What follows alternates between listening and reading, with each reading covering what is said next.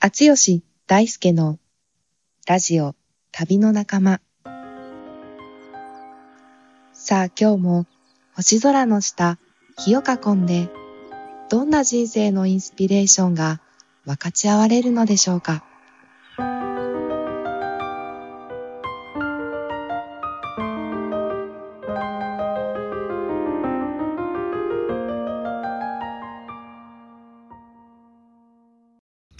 こんにちは、あつよしです。こんにちは、大輔です。あつよしさはい、ん、なんと今回第10回目ですよ。 10回目ですか。続いちゃいました。続いてますね。 しっかりと。もうこちとら100歳まで続けるぜみた いなそうですね。こと言ってこのぐらいの、うんうんまうすん。んで、まあこれくらい10回くらいでね、一喜一憂していいるで。はい。やっでももう10回もやったんだね。いやー、嬉しいよ。うん、コンスタントに、あの、本当に今150人以上は聞いてくれてますから、嬉しいですね。この焚き火の火をもう囲んでるね、人が150人でワーク囲んでるようなもんですから、うんうんうん。ね、嬉しいです。しかもと、なんか年明けからどんどんね、これからこのラジオで招いて話を聞きたいっていう人が今日脳も、はい、内で増えてて、そうなんで今す。年も結構賑やかになりそうな感じです。賑やかになりそうです、このまま。ああの、まあ、ちなみに、ちょっとこのタイミングで言ってしまうと、ーうん。あの、旅の仲間ゼミっていうのをね、はいはい。ちょっとやっていこうかみたいな話もありうましんた。うんまあうそれもんうちょん。っと、おいおいね、そうだね。。期待できたらとうんうん。今ちょっと今日の本題はですね、剛さん、僕が、日は大好きから一冊。はい、あの偶数回は僕が担当っていう感じなんです、はいはいはい。あのまあ毎度おすすめの映画とか本紹介してますけども、そうですね。人生のインスピレーションになりそうな。うんうんうんうん。今日は、こちら、生体読本あるという本をご紹介しますえまあ体と意識にまつわる本なんですけど、ー、えー、あの普段あんまり手に取らない分野ですね。これね、すごくあの面白くて、神楽坂、うんうんうん東京は神楽坂のかもめう文ん庫うん。うん。に置いてありました。もうえー、読んでるぞみたいな感じでうんうんうん取ってしまっあ、そういう、あったんですね。呼ばれたんですね。た。はい、呼ばれちゃいました。もうドハマりです、こちら。あの、体と意識ってすごくつながってて、うんうん。この本は子育てから、まあ、いわゆるこうセルフマネジメント、感情うんの扱い方っていうのを、うん。うん。すごく軽やかに語っているんですよ。ちえょっとそんな、今日は体と意識みたいなテーマで。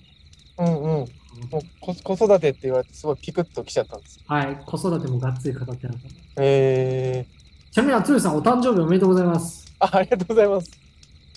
おい32になりました。 32。はい。天皇と同じ誕生日だもんね。そうなんだよね。 これから、あのご存命であれそばうそうそう。毎、毎年祝日ってことでしょ、誕生日が。これは嬉しいです。最高だな。最高だな。しかも長男のタカちゃんがハッピーバースデーを歌ってくれました。おー、嬉しいね。嬉しいね。こんな送ってもらえるなんてね。うんうんうんうん。なんか今年の抱負ありますかちょっと本題入る前に。そうっすね。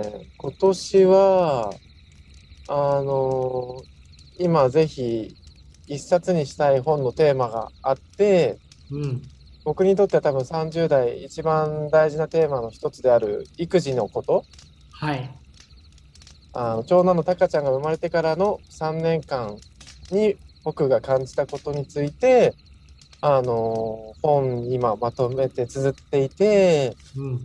それは多分、あのー僕にとってすごい大事な本になるだろうなって思ってて、うん。あの、それを丁寧に作っていきたいなっていうのと、うん。あとはね、あの、昨年に引き続き大輔といろいろ面白いことをやっていけたらな、というとこですね。いいね。いろいろ新しい企てもね、あることですし、はい。うんゼミも始めようかななんて思ってますんで。ね、いや、それで言うと、子育てドンピシャですよ、今日これテーマ。マジでで、あのーちょっと本のご紹介していいですかぜひぜひ。あのね、土曜社さん、うーん。サタデーの土曜、はいはいはい。土曜社さん、えーまあ、こちらの出版社さん、本当にいろんなね、あのー面白い本出されてて、うんうん。うん、でやっぱ切り口がやっぱ斬新で、僕、結構注目して、いつもあの見てるんですけど、あ、そうなんだ。あのこの土曜社さんから、えっと出てた本で、こちら、2019年ですね。ほ2う年前、1年半くらい前。結構新しめの本です。はい。で著者は、話し手が川崎智子さん、ほうほうほう。整体師の方でございます。えで聞き手の方が、鶴崎泉さんという方で、ー。うんうんうこんの。方が川崎さんにあのいろいろご相談したりお話を聞あいてで3年間、まあ、体のことだったり心のことー。うんうん。育児だったり自分探し的ないわゆるうんうんうん。ことだったりいろいろなことを、まあ、その川崎さんに対して、えー聞いていった3年間の対対話の記録でございます。すごいね。3年もかけて対話したのをまとめられてるんだ。 3年対談っていう感じね。おー。うんめっちゃ素敵っすね。あのこちらですね、まあ、すごく読みやすくて、でかつ、うんうんうん。川崎さんの語りと鶴崎さんのこのお人柄のこのうんうん。会話がめちゃめちゃ心地いいんですよ、リズムが。へー。だからすごく読みやすいんだけど、でも言ってることはめちゃめちゃ本質的で、へー。うん、なんかね、本当に2人のお人柄が素敵だなと思うし、うんう本ん当にうなんんか、椅子を2人が並んで座ってるところに、そっと自分が3人目の椅子、はいはいはいそこにいるような感じで聞ける、本当軽やかなね、軽さのある、すごくいい本、あの作りうん。もこれ、シンこプルれで楽しいっすね。うん、で今日、ちょっと、まあ、この本は、仕事ですとか、うんうん。生態なんで気、気候のはいエはネルギーの気とか、感情とか、い。うん。あの育児とかいろいろ多岐にわたってるんですうよ。ん。で、まあ、自分がピンとくるテーマから読んでいただくみたいな、うんうそうんいううん読。み方もできる、すごくね、あの気軽に手に取っていただけるかへら、うー。んやっぱね、言ってることがめちゃめちゃ深くて、うん。あのちょっと実は僕これ今読み終えてないんですけど、三はいはい4分の3くらいまでしか、まあ、でもうんうんうんこの段階でもぜひ紹介したいなと思って、って感じです。はい、それは相当ハマってますね。そうなんですよ、ハマってるんですよ。うん。で、あの、これですね、まずちょっと冒頭、初めにのところを、うんうん。あのまあ子育てみたいな本題うんうんうんにね、ちょっと行くと、初めにのところで、うん。あの、書いてらっしゃるんですね、川崎さんが。うんうん。今は出会えなくとも、会いたい人には必ず会えるものです。その形はどのようなものかわかりません。私は現在に私を呼んだ、まだ出会えていないある人、かっこ、それとも人以外を探しているのです。そんな人と出会うために、まあ、この対話、本があるんですと。まあ、つまり、川崎さんは何かこの本を形にすることで、その、会うべき人とうん。出会えるんじゃないかっていう、そんな予感でお書かれてるって。ー。まあ、このね、導入も素敵だよね。素敵だねうんすごい素敵。で、やっぱりこの導入があるからこそ、それは私なのかもしれないっていうか、はいはい。なるほど、なるほど。僕たちは、この二人の会話に、一言じゃなくて、すっと自分のこととして、だかあらこのね、冒頭もすごい素敵で、ー。うんうんうん。で、早速なんですけども、うんうんうん。本の中身に行きます。ぜひ。今日ね、紹介したいのは3つのポイントで、1つが子育て、で2つが何かその創作するみたいな話、うんうんうん。 3つ目が感情についてっていう順番なんですけど、へーい。きなり冒頭から子育てについて語ってて、これはめっちゃあ、そうなんだ。ちょっといいですか、子育て。めっちゃ興味あります。はい。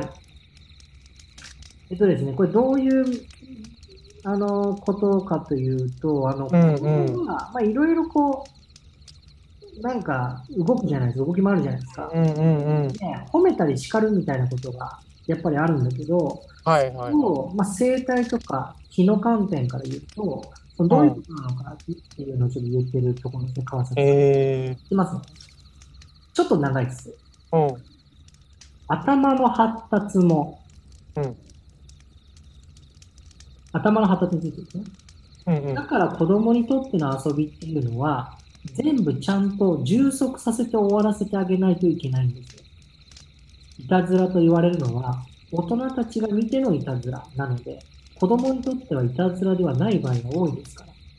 そうすると、うんどうやってそれを促してあげるか。例えば、ティッシュを引っ張った時に、シュッてなると楽しいねって、そういう言葉をかけてみる。まだ言葉がわかんない年齢かもしれないけど、手でティッシュをシュッと引っ張ってることに合わせて、シュッて言ってあげるわけです。あ、取れたね、ティッシュがね。取れたねって、動作を一個ずつ認識認知していくように後付けして、確認させてあげるということです。あ、こうやってることを認めてくれたんだなと思うと、あこーれで終わる場合が多いんですね、その動作を。と言ってるんですよ。ほうんちょいちょい僕らのぶあの前後の文脈が分かんないと、分かんないところがあったから、ちうょんうんっとちょい付け加えるところがあるんですけど、うんうんう子ん。供があのなんかティッシュに動き楽しいから引っ張りまくるみたいなのあるじゃないですか。さっきもやってましたよ。あの僕もあの正直やってたのちっちゃい時に。楽しいんですよ無限そ無う限そうね、確かにね、確かにね。で、このね、もうめちゃめちゃ面白いんだけど、そうか。こう行為を、うんいたずらだとか悪いことだっていうジャッジから、うんこれ、見つめて、その子供をね、うやんるじゃないですか。うんうでんも、あの、この後のこの対話でもずっと言ってるんだけど、川崎さんが。うんその彼、彼女にとって、その子にとって、その動きっていうのは、うん。気の流れなんだよね、その。あ必要ーはいは何いか。そこに、その子の個性として、その運動に、何か気持ちいいものが流れてる。うんうんうん。これはその子の発育とか脳の発達とかめちゃめちゃ大事だから、うんそれはちゃんとやらせてあげた方がいいし、うん。ちゃんと充足できたら勝手に終わるからっていうふうに言ってるんだよ。面白いっすね。その子供があえてそのティッシュを引っ張る行為を選択してるわけじゃないですか。うんういんろうんん。なアクションができるはずなのに。はいはい、そうだ。その中でもその動きに興味を持ってその運動を繰り返すっていうことは、うん。にその子の意識と体にとってめちゃめちゃ大事なうんうんうん。何かそこに川が流れるべくし流れてる流れるあー引き止めちゃうとうんうんうんうん暴。発しちゃったり、はいはい。歪んじゃうっていうようなことを言ってるんですよ。うん。そうだからちゃんとあそういう今あなたのうん。運動っていうのがあなたにとって大事なんですねって承認してあげるとうん。逆にそれで収まりやすくなるっていうのを言ってへえ。これは面白いなって体がね大きくなりづらくなると思うんですよ。うんうんうん。どうですかここで聞いてみて。まずなんかちょうど先ほど数時間前にうちの長男のタカちゃんがティッシュ箱のはいはい。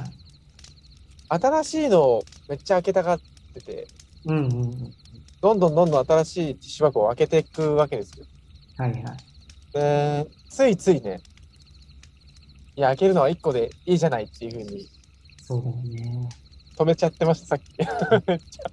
あのね、そこに関してちょっと具体的なことを川崎さん言ってて、そうなのうん、ちょっと読むね。例えば、うん。そういう遊びを他の運動に移し替えてあげることですよ。あー。ティッシュを引き抜くんであれば、それにするような他の運動で、例えば引っ張るような動作が彼女、彼にとってあーちょそっっと物かを。つまんでもらって、引っ張り手をして遊ぶ行為に変えてあげることと。うん。で、ちょっといい、ここから続けて。うんうん。こういうふうに運動の一個の動作を認めて、うん。それがそういうものだよ、遊びだよという認知が相手に伝わると、ここでやはり気がそがれて、他のものにちゃんと移っていくんです。はそれが発育発達には大事で、欲求があったら、それを充足させて確実に終わらせる必要があるんです。い。ほ多くはそれを途中でやめさせるもんだから、その後ひどく体の中に残って、う。もうっと永遠ん。にやりたくなっちゃう。っていうことですね。マジか。で、これ、あの、子育ての話ねってなるじゃないですか。うんうんうこんのうん。話はこの後どう展開していくかっていうと、自分に展開していくんですよ。 おー自分にね。要するに、自分にね。要するにね、これ、自分のうん。あって、その衝動は体に残ってるはずだっていうことを、まあ、川崎さんも言っていて。うん。うん。だからちっちゃい時にそういうこうなんか抑圧の体験っていうのは、ああやっ。ぱり未完了なものが内側に残ってるから、うん。うんそれが余計癖になるみたいな。うんうん。つまりこうティッシュを引っ張る、引き抜くっていう行為によって満たしてる、うんうん。衝動的に。ちょっとこれは言葉には言いづらい何かエネルギーの動きとしては。うでもん。その引っ張るっていう行為がその子にとってはその発散のためにベストだと思われて、うん。それを抑圧されちゃうと別のことでそれを発散しようとするよ。はいはい。例えばだけじゃあなんかご飯ひっくり返すとか、うんうん。なんか出されたご飯をうん。よくひっくり返すとか、なんか血に突っ込まれたスプーンをめやってするとか、うでそこん。でもまたダメだって言われると、そうね。どんどんどんどんってことになるじゃないですか。うんうんうんうで、ん。そうやって培われてきた癖みたいなものを、やっぱ自分のうちが体が覚えてて、全員の中に残ってるっていうふうに言う。あそう。だから、まあ、子育てとしては正直仕方ない部分も一定あるじゃないですか。あ。うんうんうん。まあ、でも、その自分としても、その無自覚な癖とか、うん。本当は体がこういう運動、気の流れをしたかったのに、それができなかったっていうことでの悲しみあ悔しさとか怒りっていうのの表現として、例えばね、実はあ。うなんんか、うんそういうことが、幼少期のきっかけだったんだけど、めぐみうんなんかこうついついポップつまみ食いしちゃうとか、はいはいはいはい。なんか、あんまりこう、約束守れないとか、うん。うん。そういうその、なんで自分こういう行動をやめれないんだろうみたいなやつあるじゃん。はいはいはいはい。そういうのは全部、その、体が、その、満たしたかったエネルギーを満たしたい、その、表現、満たしたかったのにっていう表現だって言っていて、えで、それをじゃあどうやったら終わるかっていうと、え。うん。子供にすることと全く同じだって言ってるんですよ。ええ。言ってるのが、そこに承認があると、うん。その終わるって言っていて、うんうんうん。だから、あ、自分がついつい、あの、約束なんか、時間にルーズだっていうのはいは、はい。僕、こういうなんか、体のモヤモヤ感とか、うんこういうなんかこう、なんつうのかな、感覚をうん。したかったからなんだって、ちゃんと自分で気づけて承認できると、それは終わるって言ってて、だからはこう気づくだけでいいって言ってるんですよね。あ。あ、そうなんだ。うん。何か特別な治療は必要なくて、あーえ自分にルーツなのは、なんかもしかしたらちっちゃい時に、なんかわかんない、親からね、こういうふうにさえ。うれんて、うんうんうん。歯がゆさとかから来てるのかもとか、はいはいなはんかその時俺確かになんか寂しかったし、なんか言葉にしきれない、こういうなんか胸がキュッとなる感じ、確かにあるな、思い返すい。と。うんうんそのうん。当時の体の感覚につながって思い出し気づくだけで、それは終わりうるって言ってるんですよ。なるほど。うん、だから子供にしてあげていることをそのまま自分にやってあげるってういんう、うんうんうんめ。ちゃめちゃいい話じゃないかっていうことでした。すごい話だね、それ。うんうん。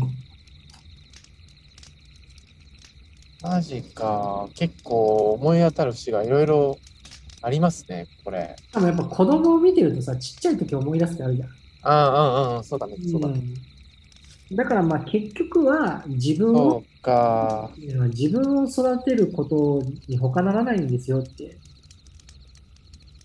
うんマジか。そっか子供のそういう動作を認めれるってことは、うん。そういう衝動も認めてあげられてうる。ん。あなるほどね。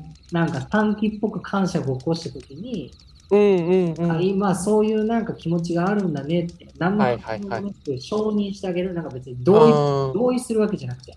はいはい。なんかね、そこも言ってて、承認とか同意するわけじゃない。はあ。感触を起こしてることに関して、感触を起こしていいよじゃなくて、うんうん。感触があるんだねっていうふうに、あることを認めるっていうことを承認って言って、うんうんうん。なんか、承認っていう、その同意だっていうふうにとると、これ甘やかしになるじゃないですか。うんうんうんうん。だから甘やかしと、その、あることを認めてあげるっていうのは別なんだよっていうことも言ってて、ああ。これも面白いですよね。いや、完全に今、我が家の話だわ。めちゃめちゃ。日本の。なんかた例えばね、ちょっとこの本の言うんですけど、あの例えば小学生の子供が明日学校に行けないパパ、はいはいはいはい。でここで甘やかしっていうのは何することかっていうと同意すうる。ん。はいはいあ明日は学校に行きたくないんだね、じゃあ学校行かなくていいよ。これ甘い。やはかいし。はい。なるほど。逆に批判するっていうのはどういうことかっていうと、そんう。なんこうとんないで、学校行きなうんさい、うんうんうんうん。で、どっちでもないんですよっていうのを川崎さんに言って、ほああ、今、君は明日学校行きたくないっていう気持ちがあるんだねって。う。うんうんこうれんうたん。だあるっていう、まあこのね、本のタイトルもあるってなってるんだけど、この二文字のあある、ひらがなの。あ。うんこうれん。があるんだねって認める。で、そこには同意もしてなければ批判もしてないっていう、超入あ承認してあげるっていうのが、子供にとっては一番安心で、あ。ええ。存在を認めてもらえたっていう感じになるんだって。うんうんうん。でこれはね、なんか俺がその探求しているその心う理学ん。も全く同じことをよく言われてることで、うんう。うんん、本当そうだなと思今、おううちだとそういうふうに感触を起こして、わーってなってる時途方、途方に触れちゃうっていう感じで、う。どう、んどうしたらいいんだろうってなっちゃってたんだけど、あるって相手にしないっていう。いうのは、うんうそんうん。うんんなわけよ、子供からしたらう。んうん。で、こっちが、その、なんつうのかな、そういう、例えば感触を起こすみたいなことを、うん。おや親父側がうんうん分発してたら、めっちゃ反応する。うん。ニュートラルに扱えないわけ。はいはい。感触なんて起こすもんじゃないとか、怒うるんうん怒うりをあん。らわにするもんじゃないとかっていうのが、自分の内側にあったら、はい親はにい。登録できないんだ。やっぱ叱るか、もしくは無視するか。なるほど。うん。でそうすると子供としてはなんで受け取ってくれないんだよって言って、より感触を起こすみたいそっか。な。だから、あ今、そういうなんか、イライラがあるんだねっていうふうに、うんあうんるうことんうん。を何の加担もせずに認めているっていうのが、一番その子を育むことだし、うん。安心をもたらすんだっていうことを言ってるんですよね。うんうんうん。まさにと思って、俺はこれをマジか。買いたくなったでしょ、この本。いやー、買うわ。ぜひ。もう、個別カウンセリングを受けてるんじゃないかぐらいの、もう、 錯覚感。ちなみにまだね、これです。27ページまでの内容 なんで。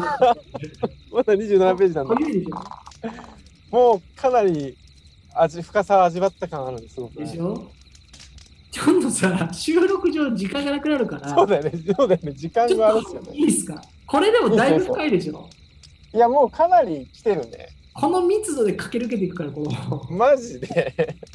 まだ27ページだったの。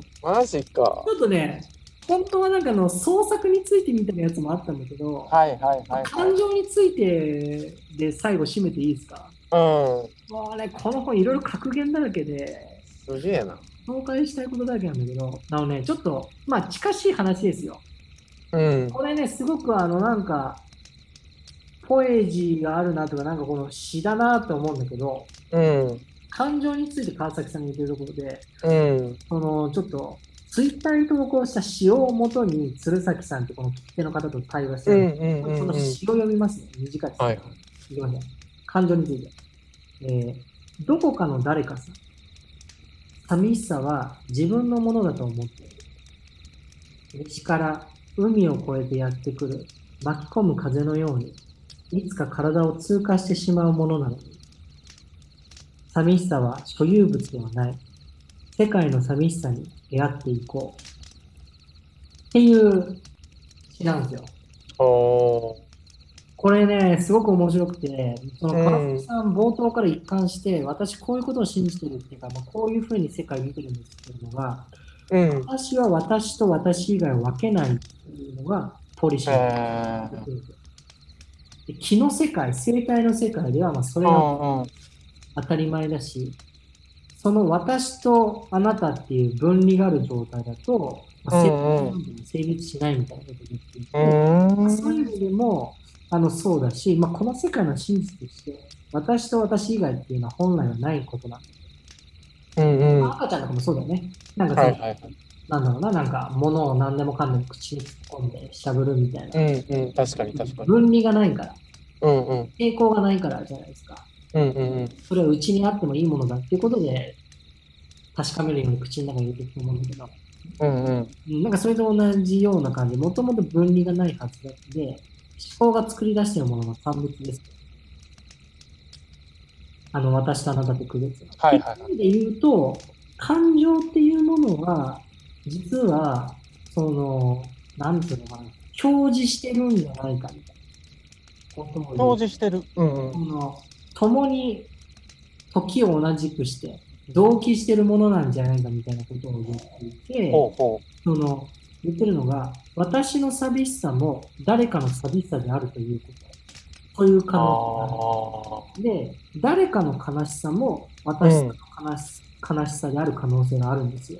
あうんうんうんうん。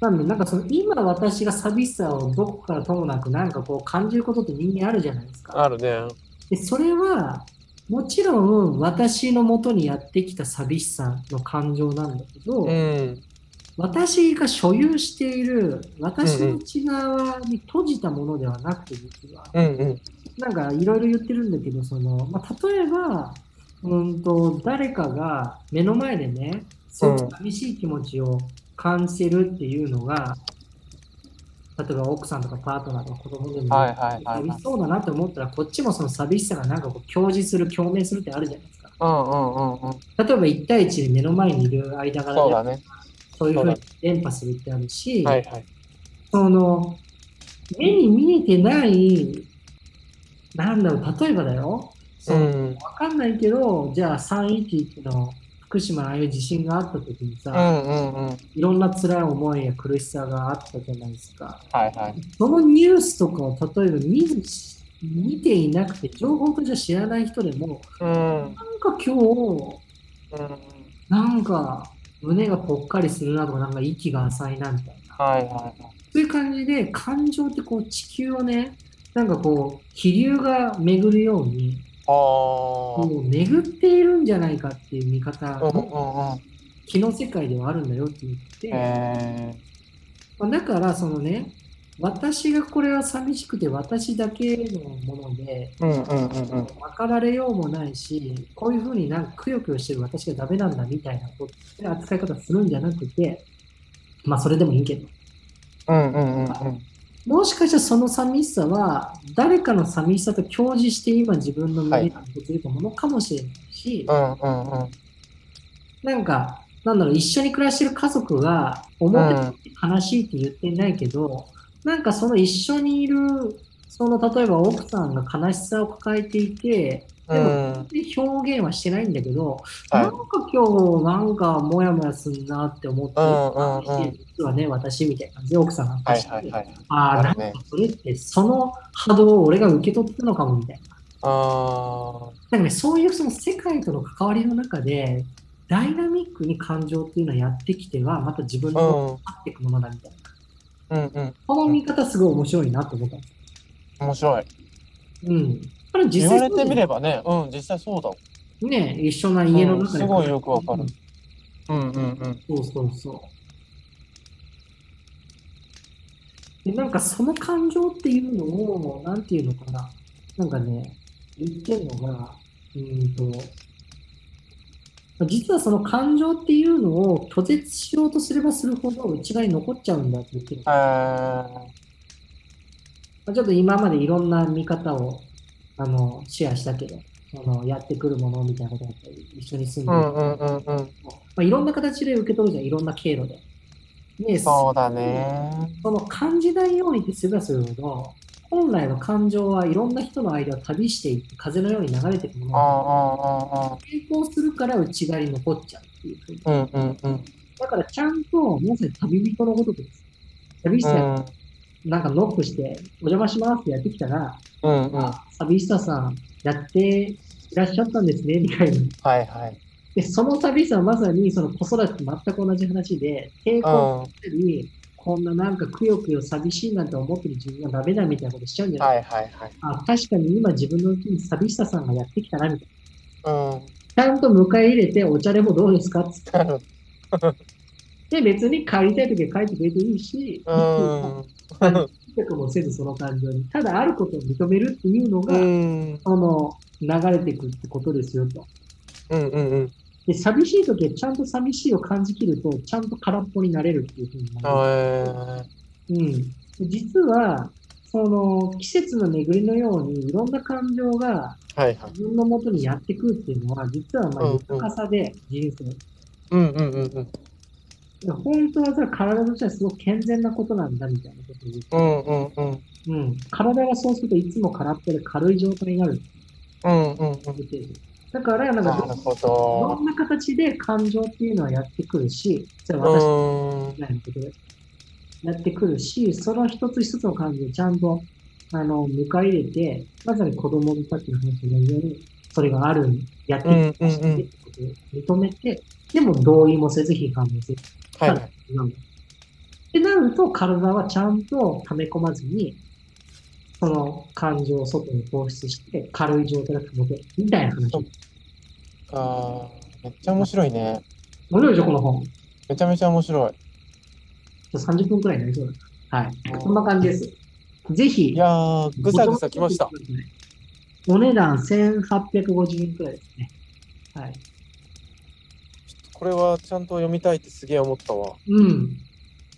ちなみに川崎智子さん、あの、新刊で、道順と書いて道順っていう、すごくね、うん薄い、ね、50ページくらいの、あの本も、土曜社さんから出されてえー、入門、まあ、入門、まあ、なんだろうね。まあ、とっつきやすいのはこの道順っていう50ページの本かもしれうない。んうんうん、うん。まあでも、あの、良かったですね。おすすめはこの同順と、う同順はあの、モノローグで、あの、モノんうん。うんローグ、うんうんうん。川崎さんが自分で書いていて、はいはいはい。で、あるっていうさっきの本は、対談なので、あの、個人はいはい的はに両方読んでみると、うんうんうん。めっちゃいい本ありがとでしょう。うん。めちゃめちゃいい完。全に超ピンポイントだったわ。うん。すごいね、ちょっと川崎さん会ってみたいだよね。すごいね。これは、ちょっとぜひ手に取ってみたいと思ったわ。はい。ぜひ、こっち見てください。時間ですか、もそろそろね、う。うん記念すべき第10回、いい感じでしたね。うん。ねえありがとはい。そして次回予告としては、松井さん、う。はい。そうですね。あのー友人のノンフィクション作家、川内有夫さんを2人でお迎えしたいなと思います。あのもう数々の名作ノンフィクションをですね、出されているうんうん。中さんですね。もう大変光栄です、僕として。楽しみですね。楽しみです。ぜひ次回もお楽しみにという。楽しみに。では、こんなところですね。はい。ありがとうございました。どうもありがとうございました。